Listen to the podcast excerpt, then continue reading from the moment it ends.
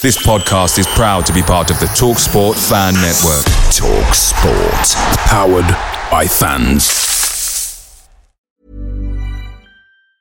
Hey, I'm Ryan Reynolds. Recently, I asked Mint Mobile's legal team if big wireless companies are allowed to raise prices due to inflation. They said yes. And then when I asked if raising prices technically violates those onerous two year contracts, they said, What the f are you talking about, you insane Hollywood ass? F- So to recap, we're cutting the price of Mint Unlimited from $30 a month to just $15 a month. Give it a try at mintmobile.com slash switch. $45 upfront for three months plus taxes and fees. Promo rate for new customers for limited time. Unlimited more than 40 gigabytes per month. Slows. Full terms at mintmobile.com. The Talksport fan network is proudly supported by McDelivery, bringing you the food you love. McDelivery brings a top tier lineup of food right to your door, including my favourite, the quarter pounder with cheese. Mmm. No matter the result, you'll always be winning with McDelivery, so the only thing left to say is, are you in? Order now on the McDonald's app, and you can also get reward points delivered too, so that ordering today means some tasty rewards for tomorrow. Only via app at participating restaurants 18 plus. Rewards registration required. Points only on menu items. Delivery fee and terms apply. See McDonald's.com.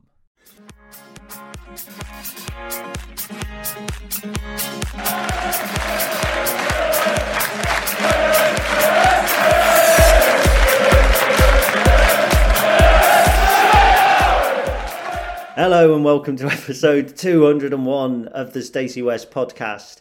I am one of your hosts, Gary, and today I am joined in the flesh by Chris. How are we doing? Very well, good evening. Are we sure it's episode 201? Uh, you see, Chris is now taking my role and I'm taking Ben's role. So we've just done a little aborted start where I went, started recording and then went, oh, I don't know what episode it is. But of course, it's episode 201 because we just done episode 200.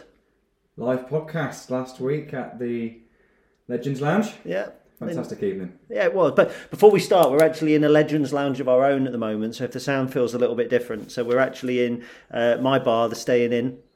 I haven't recorded one in here since I did it with Bob's. I don't think. So Wow. yeah, there we go. There we go. So we're in the bar. We were in the bar last Thursday. Um, Mark Kennedy, Danny Butty, Butty Danny Butterfield, uh, Powdy, Pordy O'Connor, Pordy, not Powdy, Pordy. If you say it Powdy, it's wrong. It's Pordy, as in Paul D. Pordy. Um, Liam Scully, John Schofield, Phil Hubbard. You went and heard them, and it was a good night. Um, Mark was open, honest, um, quite candid. Uh, I thought he was very different to the Mark Kennedy that presented himself for the first live podcast. I thought he felt much more in control. Um, I think early early doors he was saying things like "That's not my remit" or "I don't know about that department." But in this, it was every everything he had a grasp on from from youth development through to um, injuries and that sort of thing, didn't he?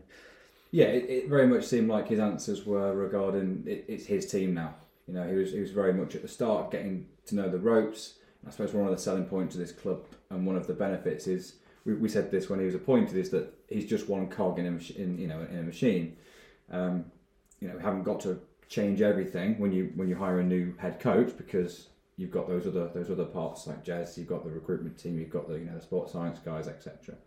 Uh, and it did feel in the first one, understandably, that there were some things that he was maybe unable to expand upon, wasn't 100% sure upon. Whereas on Thursday night, he, he had an answer for everything. I was really impressed.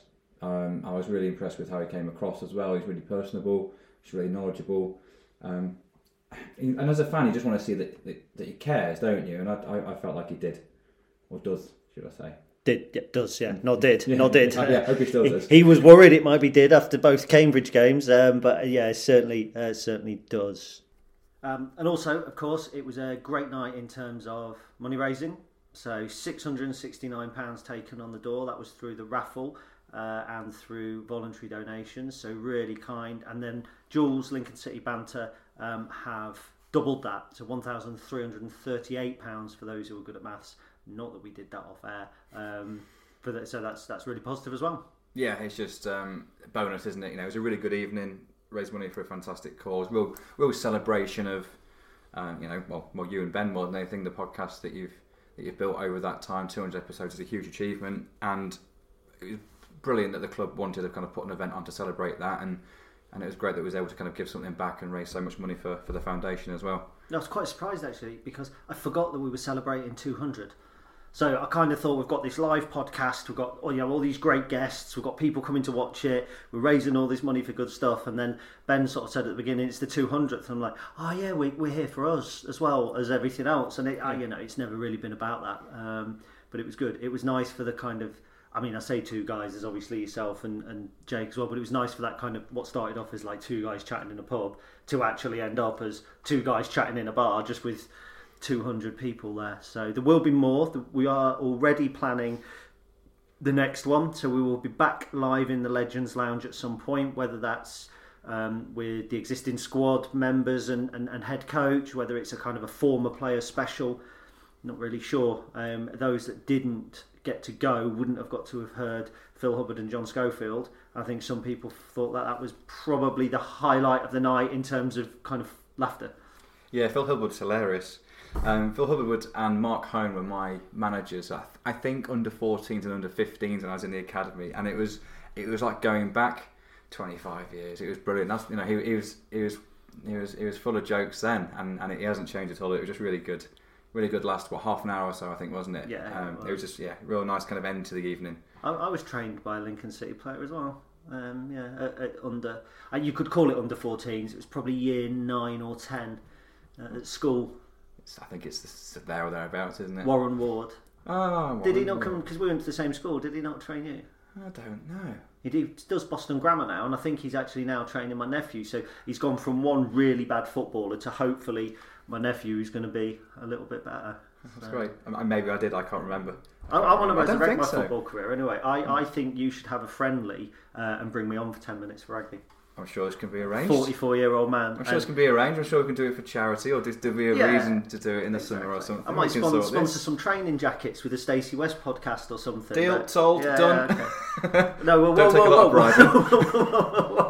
pride. I did sponsor a team actually. Gavin Andrews, and uh, he was, I can't, they were Saxelby something, I think, weren't they? Um, and they renamed as Stacey West FC and played one year at the Sunday League level. And so there is somewhere a Stacey West FC kit hanging about. We'll have a word with Gav and see if we can get it back for you to play as an away kit if you ever need it. That's, that's do you have idea. We don't, we, don't, we don't, actually have an away kit. We don't often have a kit clash, but when we do, the, the one time that we did, which you came to uh, take photographs of last season, I yes, think it was, it was uh, we had to put bloody bibs on. It was yeah. horrible. We was the home team. The ref was adamant that there wasn't a kit clash at all. Which was two teams playing in white. Yeah, yeah. didn't help. It was the first time we'd worn our brand new kit as well, and we had to cover it up with manky yellow bibs. Have you ever had Andy Pearson as your referee? Not since I've known who Andy Pearson is. Maybe in the past, but since I've, I've known who he is, we've never had him on a Sunday morning. Right. I'm really looking forward to that. And of course, before we start talking about um, Lincoln City, your cup final draw is out, and you're going to be pitted against a couple of, well, at least one Lincoln City fan in Mr. Stallard. Yeah. Well, if the website is is uh, is to be believed, we're playing away at Broadley FC. Um, I was told at training last night though that that, that maybe that's just how the tree looks on the website, but it hasn't actually been drawn yet. So I don't really know. I, I think we're playing Broadley away in our semi-final. Uh, if so, that'd be a good, be a good game, good occasion. Um, so that we're kind of upper mid-table in, in our division, Broadley a top of the league below. Um, so it'll be a tight game, I think. And yeah, I've, as we've mentioned before, I've never won anything.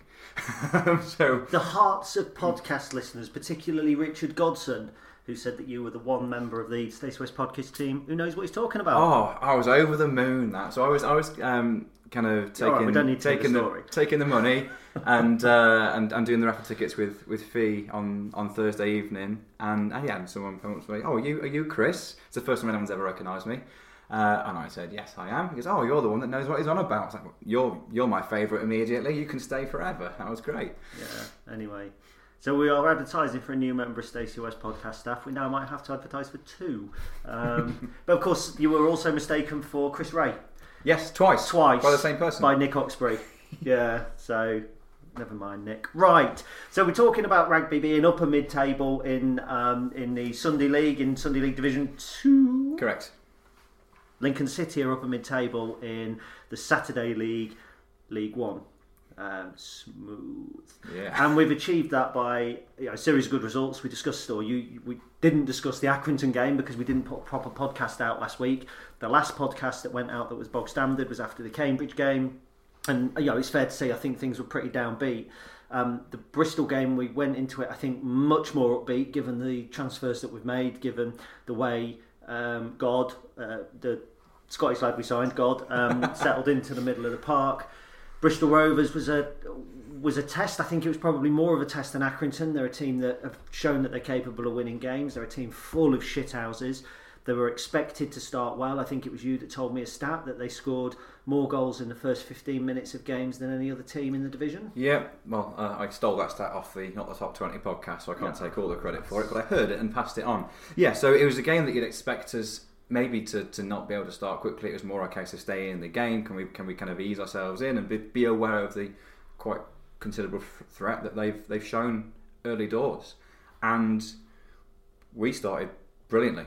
Um, they hardly had a, a real a real kick in the first first few minutes. You know, we were I would say we were massively on the ascendancy for the first sort of 10, 15 minutes of the game, um, and it was a it was it was it was basically just we we pressed pause at full time against Accrington, and we pressed play again um, for kickoff against Bristol Rovers, um, and it was a, just a pleasure to watch that first half, wasn't it?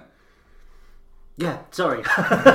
For a minute there, I was, I was just kind of thinking back to it and thinking of how unusual it was this season for us not just to start well, but for, for no fear of, well, I don't want to say a collapse, but like the Fleetwood game where we, we were dominant and we started really well and then we just kind of shrunk back and shrunk back and there was never any any any fear of that. And I think also coming off the back of MK Dons and Cambridge, which now are, are two games in a five match unbeaten run where we've conceded one goal. So all of a sudden. They're, they're a positive narrative, something that Mark touched upon. That it's yeah. the results before the run that kind of, you know, before the big wins that make the run, and vice versa. And you know, it makes me think back to John Beck he went 16 or 17 games unbeaten at City, but it was lots of draws in there. But you know, you look back and go, well, we went on a 17 match unbeaten run. We're on a five match unbeaten run, and we never looked in any danger. And we started really well. I think, you know, I'd I'd commented uh, two weeks ago when we played Accrington that Ted Bishop probably not a player you want to see in a two-man midfield. I thought he was excellent on Saturday. He was pulling the strings. He was getting in little pockets. Um, I really like Shodipo. I think there's a lot more to come from him. He's not the type of player that I imagined, but I think he had a, a rasping effort that went just wide. Mm-hmm. I can't remember whether it was before or after our goal. Um, ben House is uh, you know, utterly superb. He was causing all sorts of problems, and I don't think Bristol really knew what would hit them. No, we, we were by far the better team. Um, it was just, it was just, like I said, it was a pleasure to watch. You're right about Shodipo. I think that you know you kind of buy a winger or say, oh, it's not buy. You, you sign a winger on loan from a championship club who's been successful in this league before. You think, oh, he's a winger. He's going to get, you know, he's going to drop a shoulder. He's going to take two or three players on. He's going to be a, you know, maybe someone similar to like a Jack Diamond, that sort of style. And he's, he reminds me a little bit, obviously not of the same quality, but a bit like Raheem Sterling. So Raheem Sterling had that kind of stereotype, and then when you when you watch him and, and then you see how he's utilised, specifically when he was at Man City, he was you never really see saw him beat a man.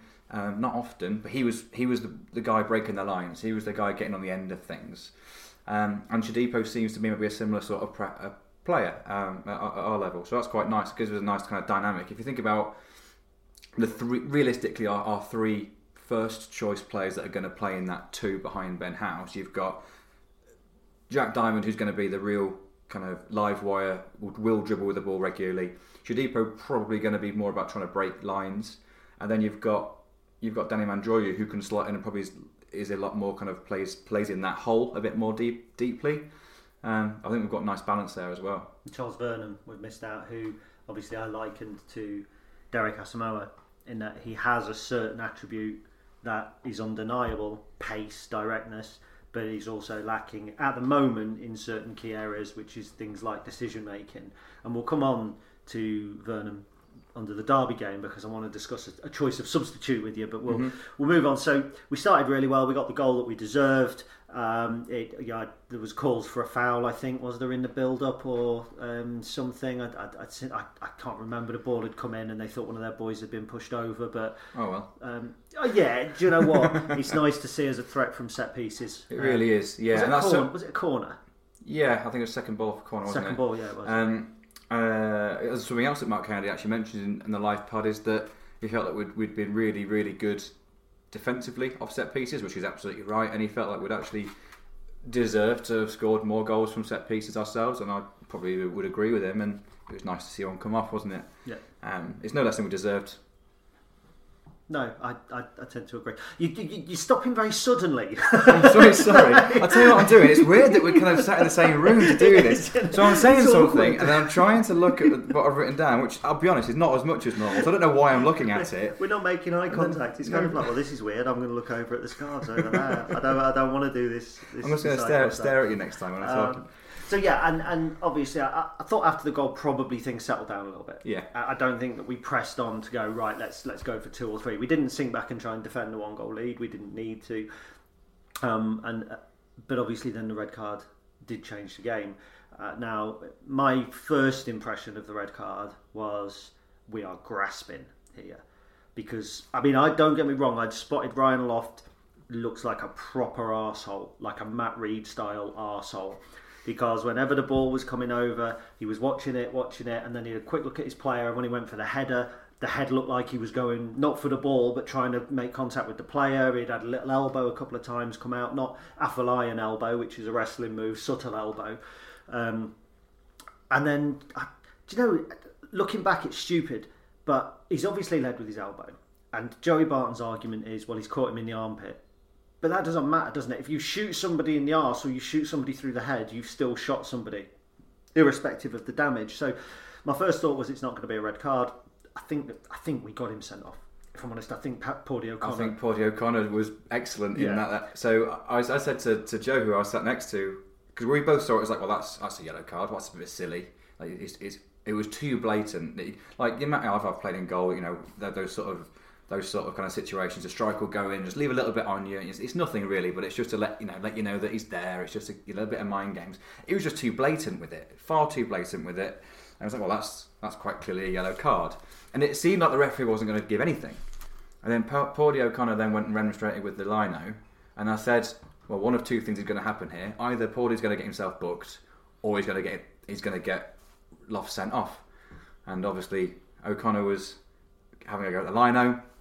Then all the fans, who let's be honest, none of us really felt it was a red card. There wasn't like there wasn't really loud cries from the crowd until O'Connor was then demonstrating with the lino. Um, then obviously the referee seems to kind of maybe cave into a little bit of, of, of that pressure. Um, and at the time, you thought that was to our, you know, to our favour. You thought that oh, that's going to be brilliant. We're going to go on and Three win this four. now. Yeah, Um, but it, in actual fact, it actually probably made the game more difficult for us. I'd say um, because Bristol Rovers then in the second half came out um, was very much the game plan was stay in the game as long as you can, try and nick something at the end. Fair dues, that's exactly what you do in that situation, and they did. But that meant they had ten men behind the ball. We couldn't press, we couldn't do the things that we are good at.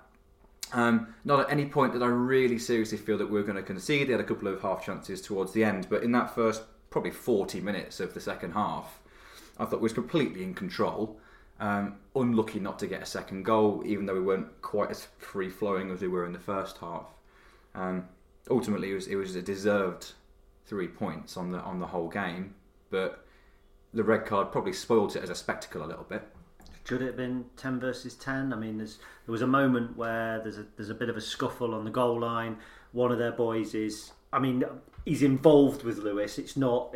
I keep referencing Afolayan, but it's, It's not. nowhere a- near as blatant no, as that. No. But there is a there is a thrown out. The replay isn't as conclusive, I think, as the Afolayan one.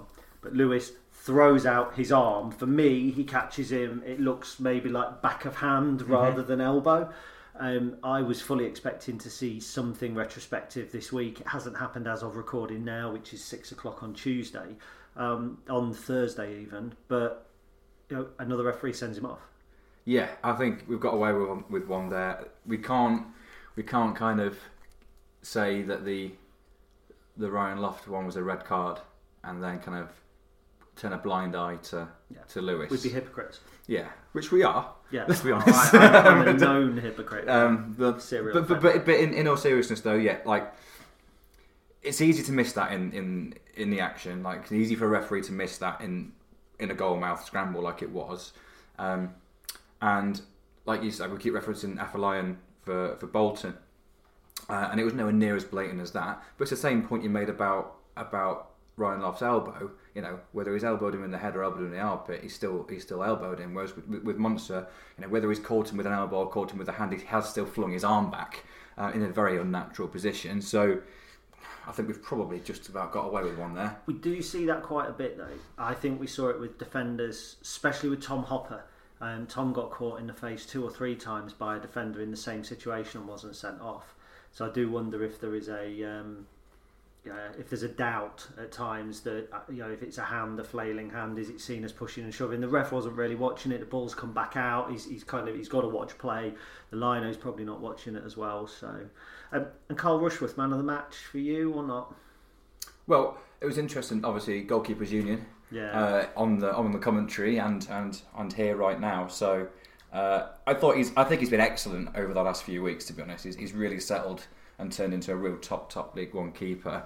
Um, by me saying that I don't think he was man of the match against Bristol doesn't mean to say that I don't think he played well. No, I think, he was, I think not. he was outstanding, but I think there were other players who who who shone on Saturday as well as him. Well, from memory, the XG was something like 1.3, 1.45 for Lincoln. One point eight five. Okay, and one for Bristol Rovers. Yeah, exactly one. So can a goalkeeper be your man of the match if the chances that the opposition have created are only very marginally? I mean, he pulled off the odd save. He commanded his box very well. He sprung attacks where he needed to. He held time when he needed to. For me, I think it was. I think it was goalkeepers union. I, I mean, I, I'm going to go on and on about um, Ethan Yeah. Uh, I will just touch on, on, on Rushworth because it, this is something that does frustrate me as a, as, as, as a member of the Goalkeepers Union myself. Is that it's not just about saving shots. Um, goalkeeper's done his job well if he hasn't had a shot to save all game.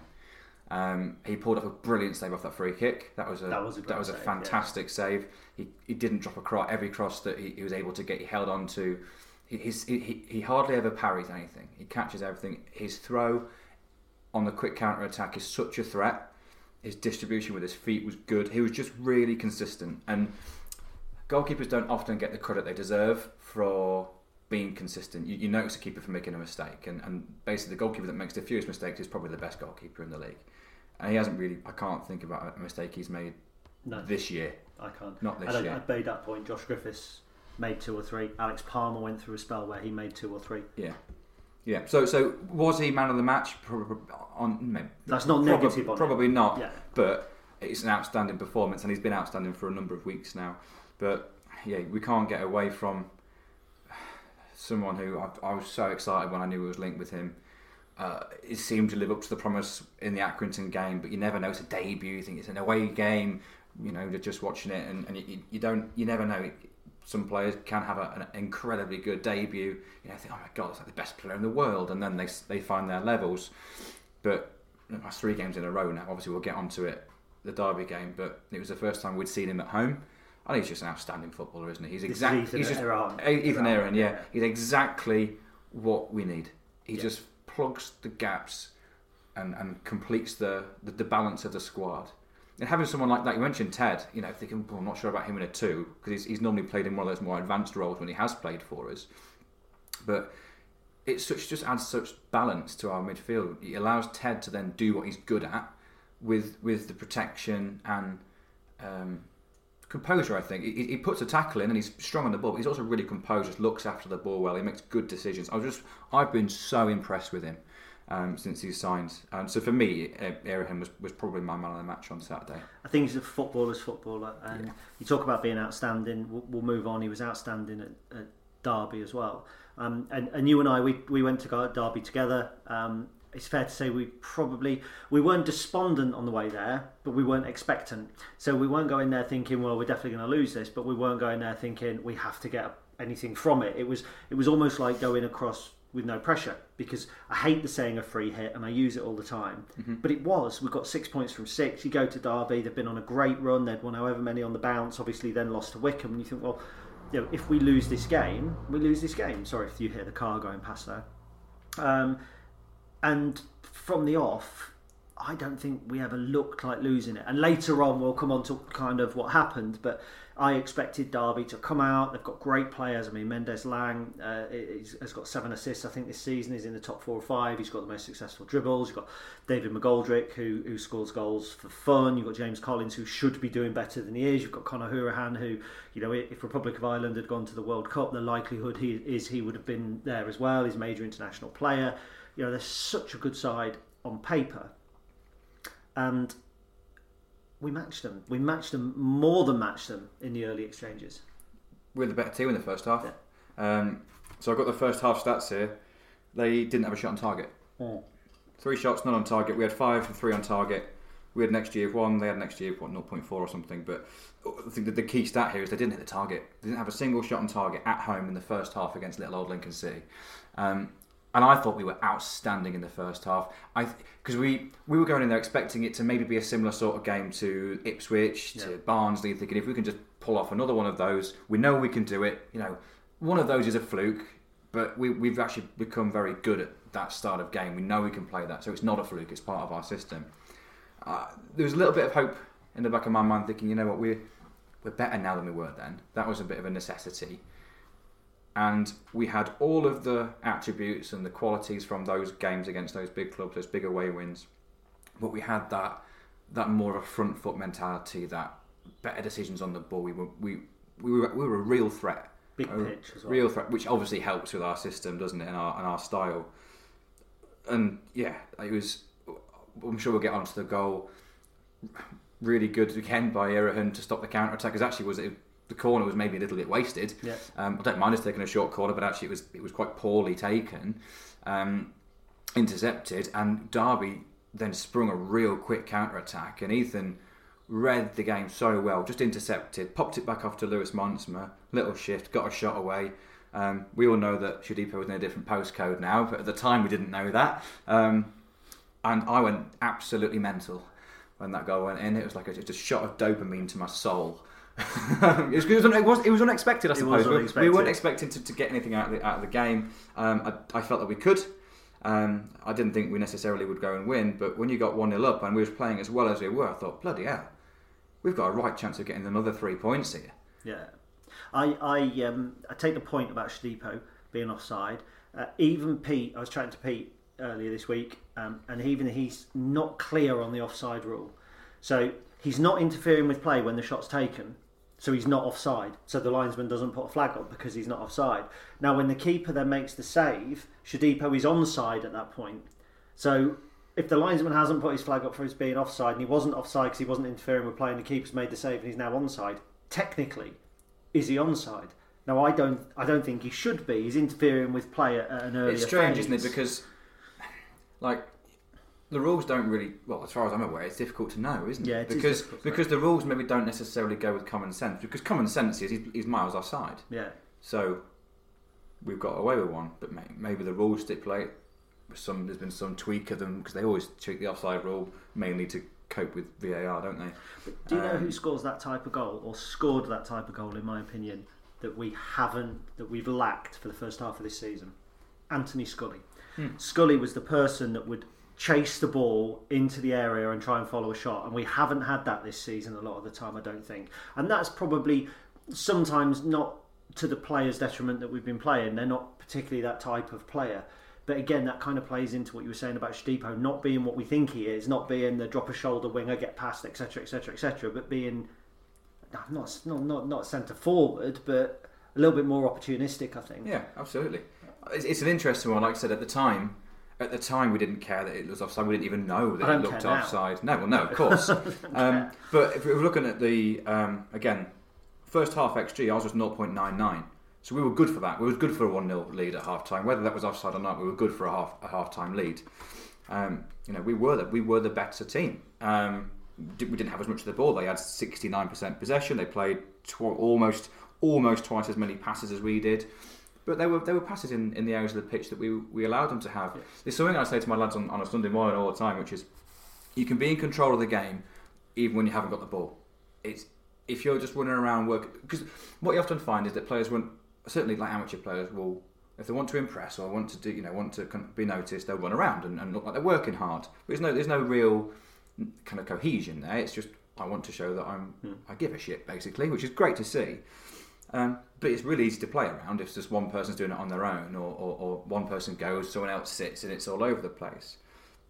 You can dictate by the runs that you make when you when they've got the ball, the positions you take up when they've got the ball, where they can have the ball, and then when it goes into certain areas of the pitch or certain a certain player, you then spring into action. That, that that's trained, and you can dictate where the opposition have the ball, which then dictates what part of the pitch they're going to play in.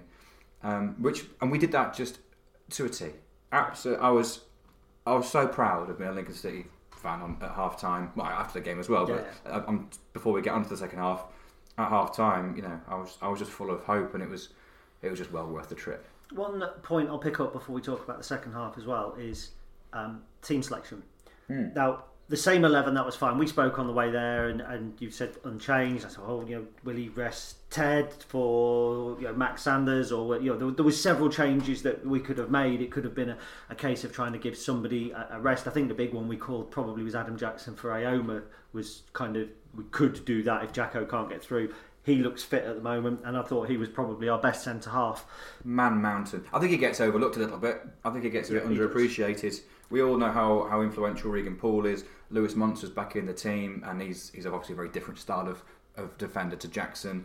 Um, Paudie O'Connor's a new player, so he's one that you kind of notice a little bit more. And Jacko's just been there, just getting on with his job, Do you think getting in the way of everything. Do you think it's a bit to do with the fact that he had he's got a when I say checkered history with Lincoln, I don't mean in terms of performance, I mean in terms of fitness. That people now see Adam Jackson as you know, they were linking him with moves to Grimsby in the transfer window and things like that. They see him as old news at centre half, whereas actually he's proving he's at League One quality, and there's you know there's no two year deal at Grimsby in this summer. Surely a League One team takes him on if we don't keep him up. I couldn't agree more. Yeah, I couldn't agree more. He's but that's credit to, I suppose, credit to the um, sports science. I can't remember what it's called then. Sports science Yeah, yeah. physio team.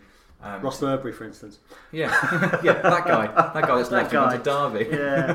um, no, the, the, the team selection bit I was thinking about actually was Charles Vernam on the bench hmm. over Danny Mandroiu, who Mark Kennedy said wasn't injured.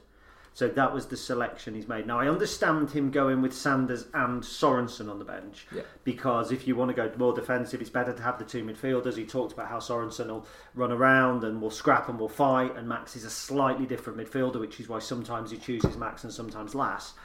But for me, Danny Mandroiu and Charles Vernam are almost interchangeable, and yet he's chosen Charles Vernam. I mean, is that with an expectation that we might get not the red card, but we might get deeper and deeper and deeper? And he thinks, well, later on in the game, Vernam's got more pace. I don't know. It's I think, I, yeah, I think that's it. Um, because we've played a we played a kind of a mid block with a with a high press in certain situations. Like we we were really aggressive in the press, and Ben House is just outstanding at starting it off, and that's hard work when you're a, front three playing against a back four and you and you're pressing as aggressive as, as, as they are. I, I I just assume it was because he's of a similar profile to the two that are on the pitch. And when one of them is absolutely blowing, you can bring those fresh legs on to do exactly the same job. I would like to have Danny Mandroiu in the squad for every single match um, because I think he's a, a really intelligent player. Um, but I don't think he's the same type of player as, in terms of the intensity to his running, as, as maybe the other three wingers we have in the squad. So I kind of understood it. Um, you know, if it was if it was me, I'd, I'd, I'd find a place on the on the bench room as well as Charles Vernam. Um, don't know who I'd leave off. Probably the keeper to Some be honest, keeper, and take, yeah. and take take that risk. But Now, from a keep from a goalkeepers union, that's a pretty big thing to say. Yeah, I know, You're not even yeah. giving the keeper the hope, are you, that if he gets injured, he might get ten minutes. And we brought Jordan Wright on once or twice last season, if I remember, for injuries as well. yeah, So yeah, it's a risk. It's a risk willing to take in my Chris is now making notes. So, I his tell you what is the worst thing though, because I did it. I did it myself. Is when you're a goalkeeper and you're the second choice goalkeeper, and you're just not necessarily a pro club, but like a semi-professional club or even amateur, and you're just sat there. You think, oh god, if I was a right back, I could come on at centre half, or I can come on at holding midfield or right wing for ten minutes and get a run around.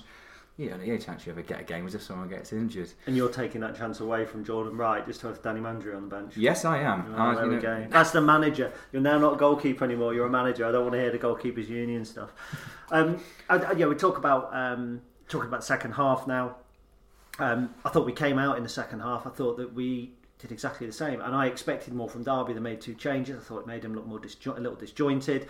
Um, I didn't feel any danger whatsoever. There was no danger whatsoever when the ball came to David McGoldrick in the middle of the park. He's turning away, he's running away from goal, he's running back towards his own bench. I've watched the incident back um, for the red card.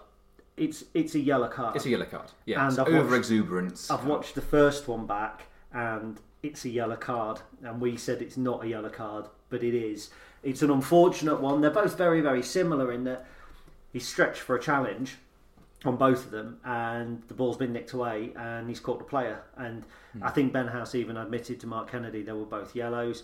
I'm not going to say I, I saw some things along the lines of brainless and stuff like that. You're not going to get me saying that about Ben House. Not at all. Um, I was really disappointed with the um, ratings on the site, on the Stacey West site, that he got 6.8 as our, our, our worst player. And I thought up until he was sent off, he was excellent. And I think to punish him for trying to put a tackle in, trying to win the ball, you know, if it, it would be brainless if he had spat at someone or if he had kicked out or pulled a shirt or pushed someone.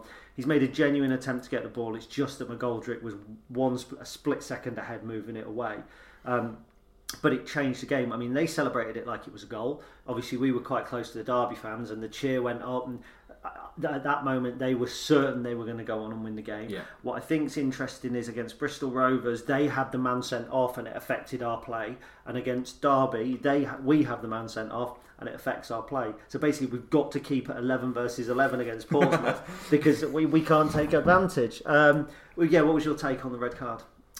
Yeah, I say I I hadn't seen the first one back, and like I have to admit, our the view we had obviously wasn't the best from looking at the far end of the pitch, and um, initial feeling was the first yellow wasn't one. Obviously, in hindsight, you can say it definitely is. In which case, fair enough. I agree with you. It's not brainless. Like you take that. It's not aggression. It's not aggression like a shit shithouse Ben House. He just works really hard and puts himself into positions. He he he. He, he, he presses so aggressively in terms of his just his, his pace and his um, yeah aggression his in his running. Then if he doesn't quite get that little nick, you go you go flying, I suppose, don't you? And um, if we're being super super critical, if you know you're on a yellow, you, maybe you don't go in for that second challenge. You just go, ah, I'll just have to pull out of this one. Um, but I think Ben House is in enormous amount of credit with us, and we're going to miss him for a single game. Yeah. Um, gives Luke Plange an opportunity to start up top, which I'm sure the reason he came to the club is because he wanted opportunities to play. Um, so we'll see what that's all about and see see see how he how he gets on. But yeah, in hindsight, like you say, probably was was justified. But it's a shame, and it's just it's, a, it's an unfortunate, two unfortunate incidents that. You know that's football, isn't it? That happens in, in, in the moment in those kind of high intensity atmospheres. Have we ever known a run like this since since um, Bolton or Ipswich, whichever one came first? In eight games that we've played, there have been five red cards. That's nuts, isn't it? Three for us. Uh, what was it Adam Jackson, Joe Walsh, and now Ben House, and then the lad at Accrington was sent off from Bristol Rovers as well. Oh my god, yeah, that's nuts. That's yeah, I've never never known anything like it. And none of them have been, apart from the Bolton Bron- game, really. None of them have been particularly aggressive games with you know tackles flying in here, there, and everywhere. No, it's crazy. So then after the red card, it really changed the complexion of the game. We knew it was going to. There was this big break after the red card. We and we we played it. We did it. We yeah we from that moment we stopped the free kick being taken. It must have been four or five minutes. I was so impressed with that. Yeah, it from was- a, from a like a game management point of view, like yeah, sixes and sevens, you're like, what the hell do we do now? Carl Rushworth goes down. Obviously, everyone knows the rules. Keeper gets injured. Hey up, something's been thrown at us. um, you know, keeper gets injured, then they can't go off for treatment because you have to have a goalkeeper on the pitch. So it's, it's the old farming trick. Um, but it allowed us to to regroup. Then you know, in that little break, Mark Kennedy made some changes. Um, we was able to kind of cement what we're going to be doing for the next what, what turned out to be 45 minutes. I was just, I thought, and, and as much as the Derby supporters were incredibly frustrated with our game management, it was a pleasure to watch. Yeah. I loved it, Bec- and that's not just being bitter and, and being, you know, you know, being a being a dick. No. it's because last season we didn't we didn't have that in us. we didn't have that desire to not get beat. We didn't have that, you know, we just refuse to lose mentality. We didn't know. We didn't really know how to see out. You know, that word "naive" is banded around quite a lot in football circles, but I think we probably were a little bit last season. And it was just a pleasure to see that we we played every trick in the book to try and break the game up, play it on our terms, and yeah, we we, we, we, we hung on. it's horrible. It is horrible when you're the other team. But the fact is, they had 45 minutes and they had plenty of opportunities to put the ball in the net. Um, Carl Rushworth wasn't booked for time wasting, so he can't have been that bad. Obviously, the Derby fans were counting him down 10 9 8. They were very fast they were seconds. Fast seconds, I know. I, would I, I don't want them counting my seconds when I'm doing my 10k because it'll be about five hours by the time they get counted through. So, um, no, I can understand their frustration because we've had it, and when we played Accrington earlier in the year and drew one all. Um, and funnily enough, Ross Joyce was the referee actually, who we've got this Saturday coming up, which is how this is fresh in my mind. But there was two minutes of added time, and Accrington were doing exactly what we did on on Tuesday night all the way through. So the referee actually handled it well. He added nine minutes on, um, but before that they got their goal. I was pretty fearful, I'll be honest, because I think Ben House was sent off on 54. So by the time play resumed, let's say 59 ish. So it was only 10 minutes after play resumed that they got their goal, Yeah. which was offside. Um, you know, it's. I think there was opportunities to clear it, but we didn't take them. Um, it was offside. It stood, and then you've got 20. Well, it was actually 29 minutes because I think they scored on 69, 70 minutes. It was something like that, but obviously with the near enough ten minutes headed on. Exactly, yeah. It so was a lot 29, longer than half that. an hour. Um, so they got the goal. We expected they were going to get their goal. They thought they were going to go on and win it. I felt then we were excellent after the goal. I think.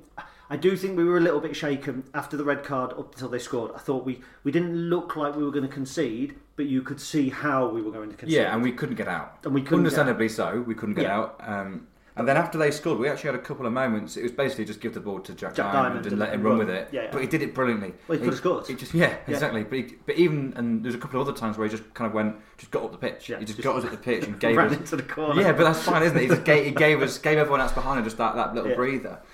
Um, I thought that was one of Jack Diamond's best games in a Lincoln City shirt. yeah, hundred percent. And and actually, I think after the goal, up until the board went up, probably maybe a couple of minutes before the board went up, it was a non-entity of a game. They didn't really threaten us, and if you look through their chances, they didn't really create anything from seventy to about 84, 85. And then it was the fifth, last 15 minutes. It was like the Alamo. It was. It was just. I mean, I likened it in my in my uh, article to the police with the big red key smashing the front door, and it was It just was. a case of when the front door kind of gave in But the door didn't give in. but it didn't give in. Um, Louie Sibley hits the bar. That was a great strike. Great effort. Great strike. You can't you strike. can't get any closer without scoring. Well, he's underside of the bar. He well, was, wasn't yeah. And I just remember it hitting it. And when I play FIFA online, and um, uh, the sound comes through my controller on my PlayStation Five. I don't know if it does with you. Yeah. So even if I've got the telly muted, like fees on the phone, if I hit the bar, I get this chunk, and you think, oh god, and it, it just made that kind of FIFA noise, and it's Yeah. like, shit, that was lucky.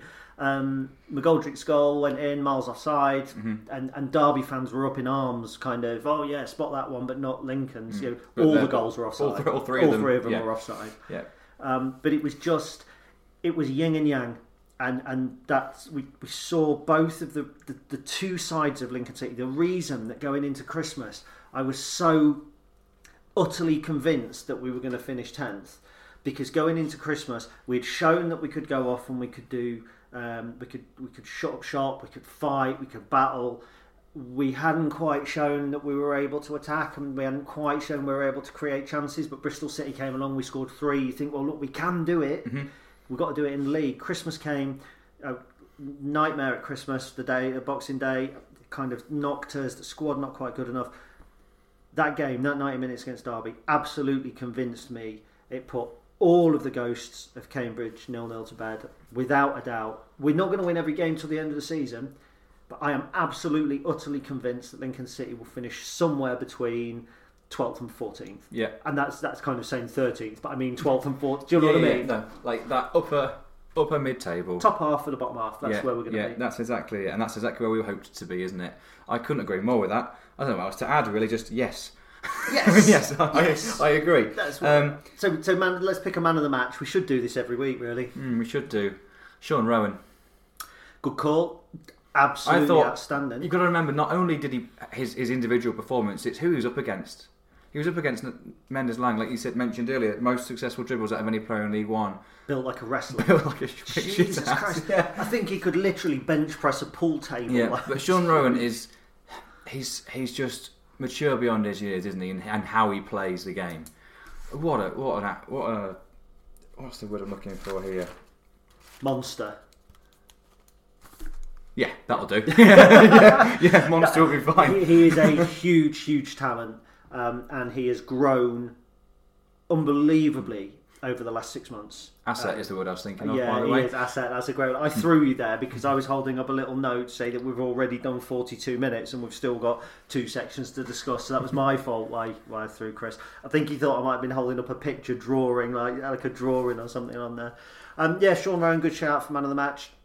I think I'd probably have to give it to Adam Jackson.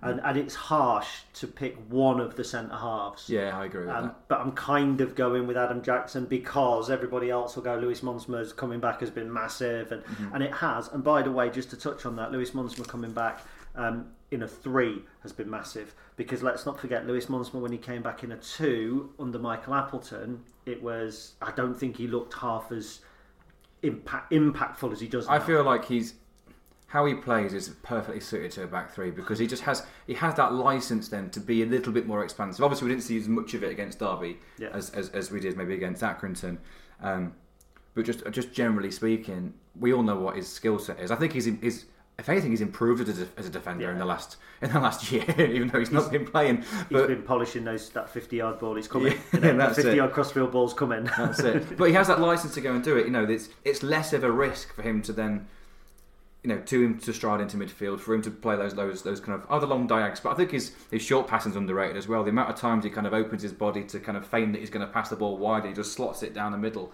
between the lines. Is is is really just a smart player. Another really good asset. But playing in the three, he just allows him to go and do that with the security behind him, doesn't it? It does indeed.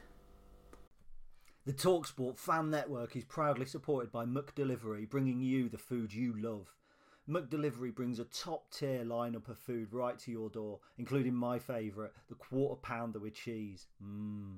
No matter the result, you'll always be winning with McDelivery, so the only thing left to say is, are you in? Order now on the McDonald's app, and you can also get reward points delivered too, so that ordering today means some tasty rewards for tomorrow. Only via app at participating restaurants 18 plus. Rewards registration required. Points only on menu items. Delivery fee and terms apply. See mcdonalds.com. Well, that was your ad break. We uh, have timed that just well. So Chris was Chris is looking at me going, "Why have we stopped?" Um, so that was the ad break. It's going to be a little bit further on than it should be, uh, but there we go. So next bit of um, news that we're going to discuss is the investment. I'm conscious that we're already at 45 minutes. Um, so sports professionals Pablo Webster, Evan Mitz, and Brian Anderson have made a significant investment into the club. Um, you've probably read all about it. Uh, so they are investing through their WMA Sports Ventures Group. Uh, reports on Lincoln City Vitals, which I've read, suggest that the investment could be um, in the thousand pound mark. Not entirely sure whether that's accurate or not, but that that's what looks the share issue looks like. And the official website currently lists Pablo Webster as a board member, so he is a former professional football player. Um, when I say football, I don't mean the egg-shaped variety; I mean the proper variety. Um, so they get one place on the board because they are investing as WMA Sports Ventures Group, um, and it's, look, it's I'm, I'm obviously going to say it's a really good thing for the club, and you know, people are saying, "Oh, it's it's part of a takeover," or we don't know who these people are. And somebody had commented online, "My spider senses senses are stink, tingling." It's not like an investment where someone's coming in and buying a controlling stake, and then they're making great big prom- promises. It's additional money coming into the board, and their work coming into the existing structure.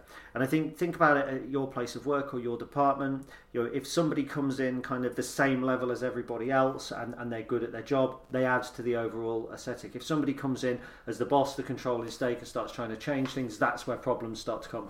Um, so it's very, very much not that.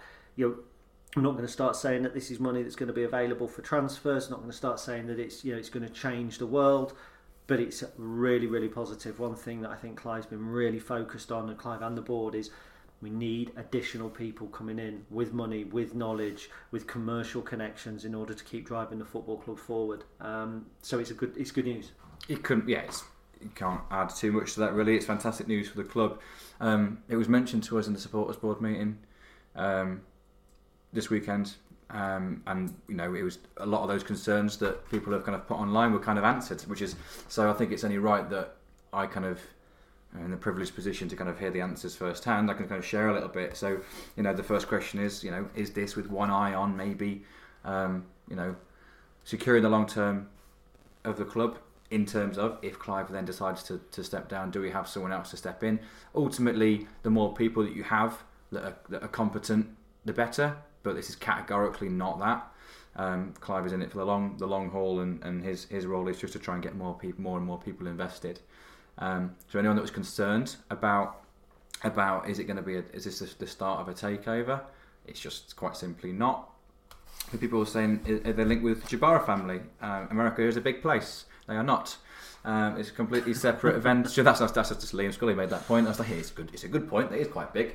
Um, uh, so yeah, yeah. So so it was a completely separate separate um, venture. The club have been working for months on it, and they are adamant that they only ever want to bring people on board who have share the same vision and ethos for the football club. They said they there are there's, there's dozens of people, potential investors that get turned away by the club um, because they don't fit with with what we you know with, with what we what we stand for. Um, even if the significant the investment could be significant, the the feel of it just isn't right. So for someone to get to the point where they have actually invested, um, it means that the it works both ways. Yeah. I think it's, it's, it's really positive news. Um, doesn't mean we're going to go and sign the next you know next best striker in the world. We, the club lose two and a half million quid a year. That means we have to spend two and a half million pounds. Two million dollars.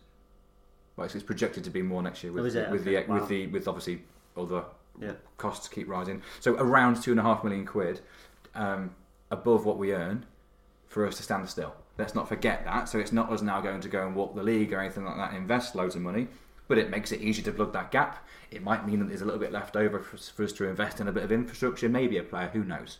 But ultimately, it just means that the club is going to be more secure. It's got more expertise on hand, and it's it's incredibly positive news. Yeah, I agree, and I think um, just everyone should just take a, a brief moment just to stop uh, and, and look at Scunthorpe United and Peter Swann and where they are and what happens. Um, boardroom news is important, and sometimes as a football fan, it, you let it pass over. I, I used to do it. Somebody would invest in the club, and you would go, "Yeah, okay, well, whatever." Does it mean we're going to sign players? No, not interested. Um, but you should be interested. You know, football today more than ever before, I think, is uh, the successful clubs are the ones that are well run. The successful clubs are the ones that do have the right structure in place. And if you're in any doubt whatsoever about that, think about Brentford. Um, and, and think about how they're set up from top to bottom. Think about their continue, continue, continuity. Easy for me to say. Uh, model, you know, from uh, right the way through the club, and and that's what we look to aspire to. And I remember us playing Brentford 10, 12, 15 years ago um, in the league. I think we drew two two, and I think Anthony Elding scored. But anyway, um, you know, and, and if we want to be there, we're not we don't want to do it the Bournemouth way with a Russian billionaire. Well, it would be nice, but with a Russian billionaire coming in and putting money in and potentially pulling out, we don't want to do it the Wigan way. I don't think it would be nice. I would rather us never have that than have than than, than get someone come in and then take it just once, just, just just once. I'm not saying yeah. I'd rather have what we've got now, and I'd rather you know. I actually, this is going to sound really. People will pick me up on this. I'd actually, I don't want to play in the Premier League. I don't because I don't want you know five forty-five kick-off one week and you know six fifteen or whatever they do. I'm, I'm not interested in that. I, I like my three o'clock Saturday afternoon football. I just like proper football. It's football we so we train on a Wednesday night at Rugby, so um, seven till eight. And apparently there was a, a big game in the Premier League last night. It was Man City versus Arsenal. Apparently, so um, I was I was we, we, overran by two or three minutes at training, and I wanted to have a chat with everybody just about about kind of a about this upcoming game on Sunday, and everyone was like itching to leave. I was like, what's what's going on tonight? Why are you all wanting to leave? Like, football's on. Like, oh, is it is it a big game? I had no idea. No. I didn't care. I didn't care Like, at all about I the don't. Premier League. I don't, and we're not just the thing is we're not just saying it to be edgy either. And it does, you know, some people when when some people go, oh, you know, this is English football, and they're at a ground or something, people put it out there to be edgy, but I, I genuinely don't care about the Premier League. I pay attention sometimes because Like my mate Pete is a Man United fan, and I know people. You know, Dave is a Liverpool fan, and it's you, know, you don't have to study the Premier League overly um, scrutinise it, rather to be um, to know more than Dave. You, know, you kind of just have to probably know the home ground for every team, and you. you There's only there's a couple of clubs that I find really interesting that I kind of that kind of come up on kind of the nerdy Twitter pages and things, which is Brentford and Brighton are the Yeah, two, yeah. two clubs that come up, and I take a real interest in in the, the on the pitch and the off the pitch stuff for both those teams. Really, I find find it really fascinating. But in terms of like what's actually happening, who's winning against who, and I don't know. I don't, care. I don't care. One team that probably do care about the Premier League because they want to get back there would be Portsmouth because they are obviously one of um, many football teams in this division who have experienced Premier League football before. Um, this is our first meeting with Portsmouth for a while that doesn't have the extra spice of uh, Danny and Nicky Cowley. They are no longer in charge. John Mousinho is, um, who was you know, a little bit of a left field appointment. The Oxford United midfielder who, um, who who's kind of stepped straight out of his. I mean, okay, his playing career's been winding down, but he stepped straight out of that. There will be some familiar faces. Um, Joe Morrell, Sean Raggett, still part of the squad. Reeco Hackett Fairchild, who we were heavily linked with um, which has subsequently been dampened down by both Portsmouth and the player, as you would expect for a player who was on the cusp of a move that then didn't um, transpire, if that's allegedly what happened, of course. Um, so, to wind up the podcast, we've got about 10 minutes left. Um, Portsmouth, Chris. Firstly, you just want to touch on what you mentioned about the Cowleys. I, I love Danny Cowley and Nicky Cowley for the rest of my life, but I'm really pleased that that, that, we don't have to play against I'm them. pleased we don't have to play because it just them. takes that it just takes that element away from the game. Yeah. It's now just a big game against a big team uh, and a good home atmosphere. Without that, without that, you know, that added added element, I think it was fantastic last season when we the- reception that he got, des- fully deserved, of course. Um, obviously on the back of a three 0 I've left. yeah, I'm back of a three. Fair enough. And off the back of a three 0 defeat where we were absolutely battered and we were in, it was in the middle of our really bad. Ross Joyce Right. was the referee in that game. Same referee that's the game on Saturday. Sorry, carry on. Oh, that's fun, isn't it? Yeah. that's Ross Joyce, Yeah. twice mentioned on the podcast Bloody tonight. hell. He's on commission or something. Yeah, well, he's Yeah. a prick. I don't know if he is actually. Sorry, if, if you're Mrs. Ross Joyce or Ross Joyce's dad, or, or you know once I don't know had a fumble with Ross Joyce, he might not be a prick, um, but he's made bad decisions against Lincoln. Sorry, back to you. It's fine. Yeah, so uh, it'd be nice to play against Portsmouth um, with, without that added element. I think um, they're an interesting football club because they we, they're one of that select, not select few. There's quite quite a few in, in, in, in League One who are ex Premier League, who are big clubs, who their fan bases would argue that they are bigger than this level, and kind of rightly so to an extent. Um, but there's so many of them in this league now, and I, I feel they're an interesting club because they fit that bill. But there are clubs with bigger budgets than they have, but they probably have that expectation to come in the top. Pre-season, they were one Yeah. of the, the clubs that, well, well, our expectation this season is absolutely a top six finish, 100%. But there's probably 10, 11 clubs that had that, not even hope, but expectation. And when you maybe haven't got those expectations aligned with budgets and aligned with players, then things don't go 100% correctly, do they? Um, so yeah, so it's, it's I'd never like to see Daniel Cowley not do well. We all wish, I think we all wish him every success, but I can't deny that I'm pleased that we're playing against Portsmouth without him because I actually think it's a winnable game. Yeah, hundred Um, so their last six games, um, they beat Burton 1 0 at home most recently, lost away at Plymouth, uh, drew to Barnsley, lost to Peterborough, um, and then beat Fleetwood and Exeter. So they are they're basically a team that should be in the position they're in. They seem to be doing exactly what you expect of them. Um, they lose against the teams towards the top of the table. Um, they hold their own against the teams in and around them, and they beat everyone in the bottom half. Um, on the whole, that seems to be what they what they do. But we know, as we experienced once again on Tuesday, we're good against those teams. Yeah, Um, they always line up in a back four. I was say four three three, don't they? 4 3 3, 4 2 3 1, but always a back four, um, which is interesting. We've played a lot of back threes. Obviously, Derby played back four on, on, on, on Tuesday, but a lot of teams that we've played recently um, play a back played a back three. Um, and something that Mark Kennedy made a point of on the live pod, which I thought was really interesting, um, when we when he was quizzed about our change in shape and our change in style a little bit. He said what we've realised is all this, almost every successful team in this league seems to be playing a back three, and almost every team in the bottom ten are playing a back four. Um, that's one of the reasons why he, he says we're going to stick to a back three. I think um, it's because it gives us that solidity, and obviously other teams in the league feel like that's probably the way to go. But Pompey don't. Pompey play are one of those bigger teams that actually don't play with a back three. Um, But not more successful. I think that's the point, isn't it? Is that Hmm. Yeah. they're a bigger team, but they're not the more successful team. Exactly. Yeah. Exactly. Um, so yeah, like in terms of how do I see see it going? I think I think it's one of those where we, we just focus a bit more on us than we do the opposition. I normally try and look, I look at the opposition and think, well, how can I see the game going? Look at the stats. Um, but just the last two or three matches have just they've just really filled me full of confidence, really, in terms of you know we can play the game on our terms. We haven't got to just set ourselves up to counter the opposition. We haven't just got to try and force mistakes. We play the game on our terms, and I think if we if we play to the same levels that we have in the previous three matches, we've got a real chance of getting three points. Well, I think with their front three, um, so Owen Dale, who he was a boy at Crew, Crewe and then to He went Blackpool, wasn't he? Hackett Fairchild, who you know looks like they were prepared to let go and then went back on that. Um, if they're going to kind of tie up our fullbacks, then it could be a tough afternoon for their central striker, which is Colby Bishop at the moment. Joe Piggott comes on. They have got Dane Scarlett, who I think could be a danger. I think he got the winner against Burton, and it, I think it was last minute, if I'm if I'm correct. I think it was only in the last minute they got the goal goal against Burton.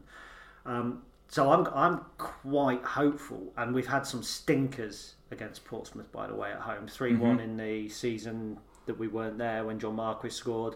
Three 0 last season. I mean, you know, we've, we've we have struggled against against Portsmouth. There, it's going to be a, uh, you know, a, a mad at- well, I'd say mad atmosphere. It's going to be the sort of atmosphere that we relish.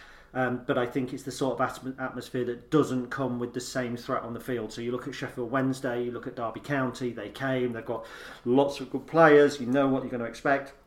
I think aside from those attacking players um, who on paper look very good, the Joe Pigotts, the Colby Bishops, you know these are players that should be scoring goals at this level, but aren't for one reason or another. You look at their midfield. Okay, yeah, they've got Joe Morrell, but Joe Morrell hasn't torn this league up No, particularly. I, I think, like on paper, I'd say that their squad is a very solid upper League One should be yeah. squad. It's not a title challenging, you know, it's not even like a, a, a top end of the playoffs challenging squad. Just on, just purely on paper, taking form and everything out of the window. I think they're a very solid team, and they'll be difficult to break down. They'll be difficult to play against, but. John Mousinho haven't hasn't had that new manager bounce really. No, um, you know they they've basically kind of just carried on on a very similar kind of um, kind of form as they had previously, which was more than anything just inconsistency. Um, in ter- well, inconsistency in terms of results, but yeah, uh, consistency in terms of who they're beating. yeah, yeah, yeah, games. exactly. Um, I think it's a bit of an anomaly in that, though. Obviously, we don't know all the other clubs down in our area as much as in depth as we know ourselves. Of course, we don't, but we know what we're good at. Um, I think I think it's a it's a real opportunity if we're able to kind of show the best parts of both sides of our game again. We've got a real chance of getting three points. I'll, I'll take a point again, by the way. Yeah. Um, but I think there's a real chance of three. The key for me um, is Luke Plange because I think their back four certainly centrally lacks a bit of pace. We know what Sean Raggett's all about. Sean Raggett ain't the quickest in a foot race if you're, do you know what I mean, one on one. Particularly now, you know, several years on from playing for us, he's a bit older, he's had the injuries. I think that that's somewhere that we can exploit. They're not going to come here and shop, shop and play for a point because they're going to have a big travelling contingent on the road. And they need to pick up wins. They need to points pick up don't wins. single points don't help them at all. they want to put daylight between them and the chasing pack.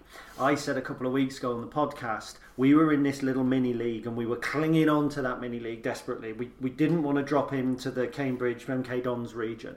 We've done that now. We've actually climbed to the top of that little mini league, more or less.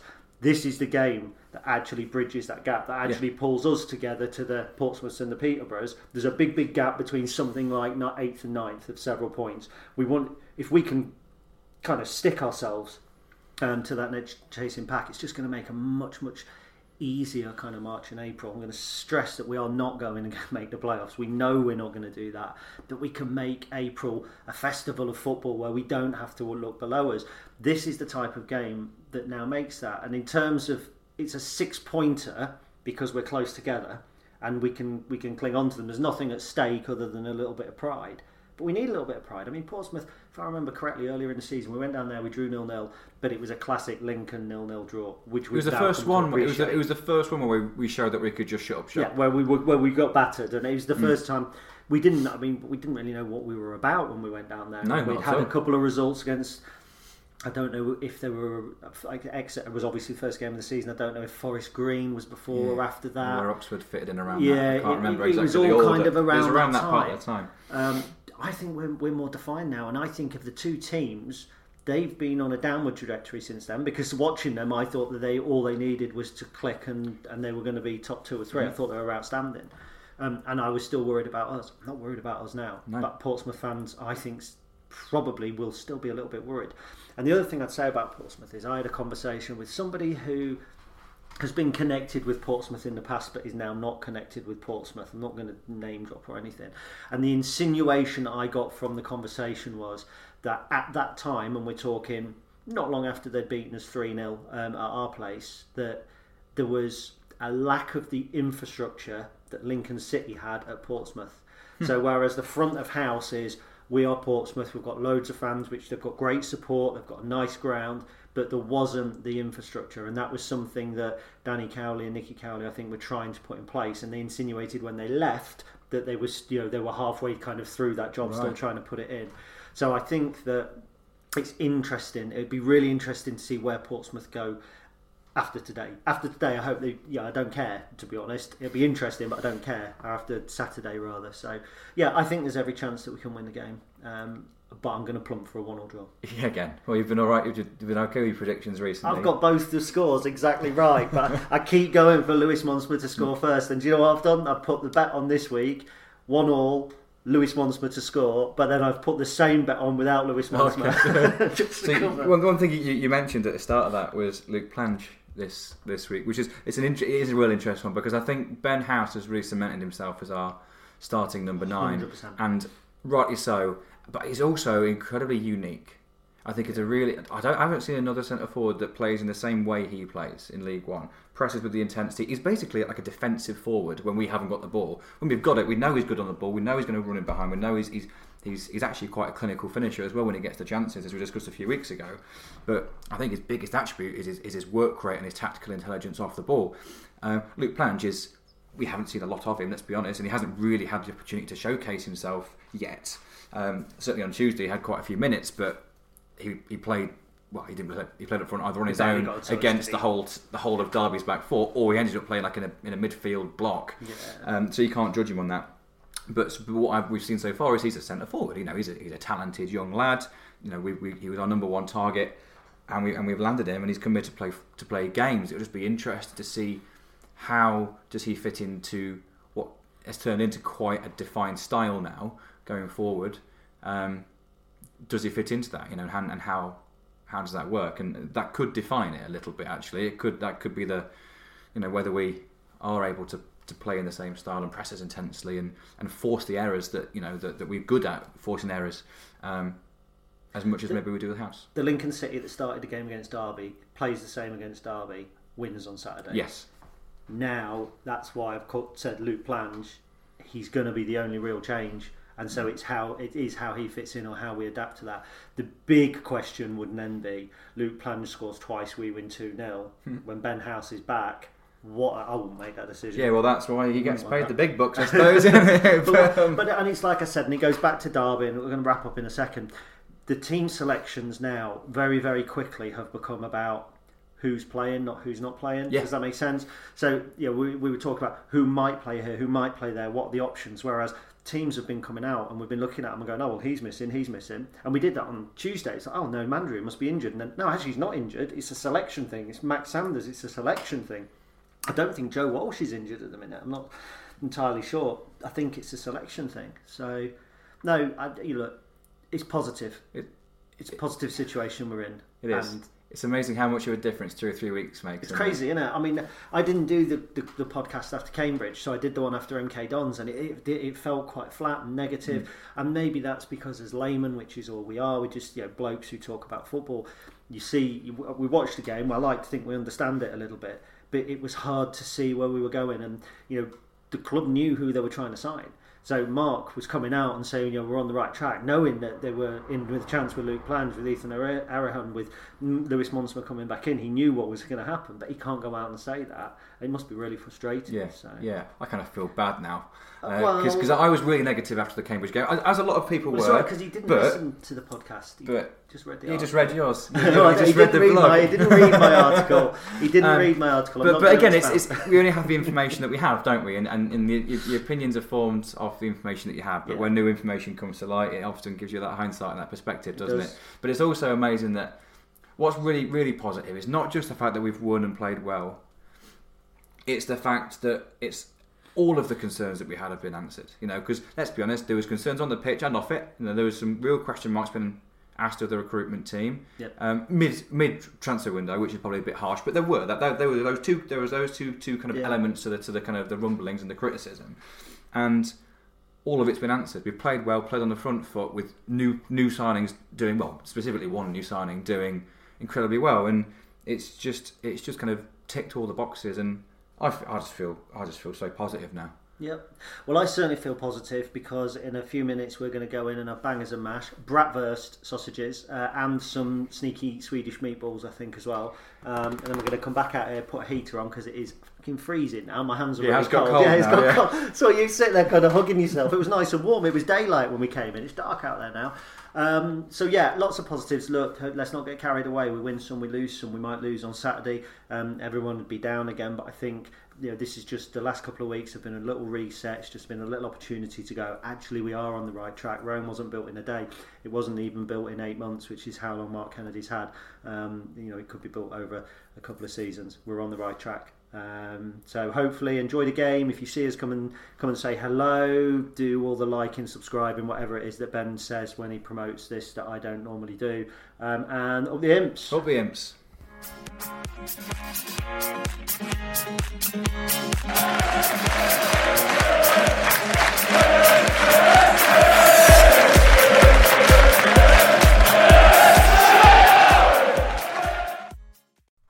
It's the 90th minute, and all your mates around watching the imps on iFollow.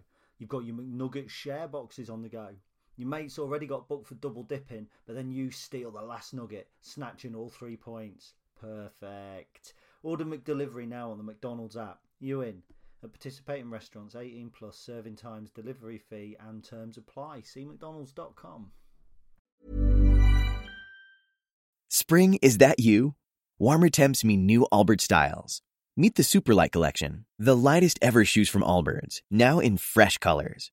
These must have travel shoes have a lighter than air feel and barely their fit that made them the most packable shoes ever. That means more comfort and less baggage. Try the Superlight Tree Runner with a cushy foam midsole and breathable eucalyptus fiber upper. Plus, they're comfy right out of the box. So, what can you do in a Superlight shoe? What can't you do is the better question. And because they're super packable, the real question is, where are you taking them? Experience how Allbirds redefines comfort. Visit allbirds.com and use code SUPER24 for a free pair of socks with a purchase of $48 or more. That's A L L B I R D S.com code SUPER24. This podcast is proud to be part of the TalkSport Fan Network. Talk Sport. Powered by fans.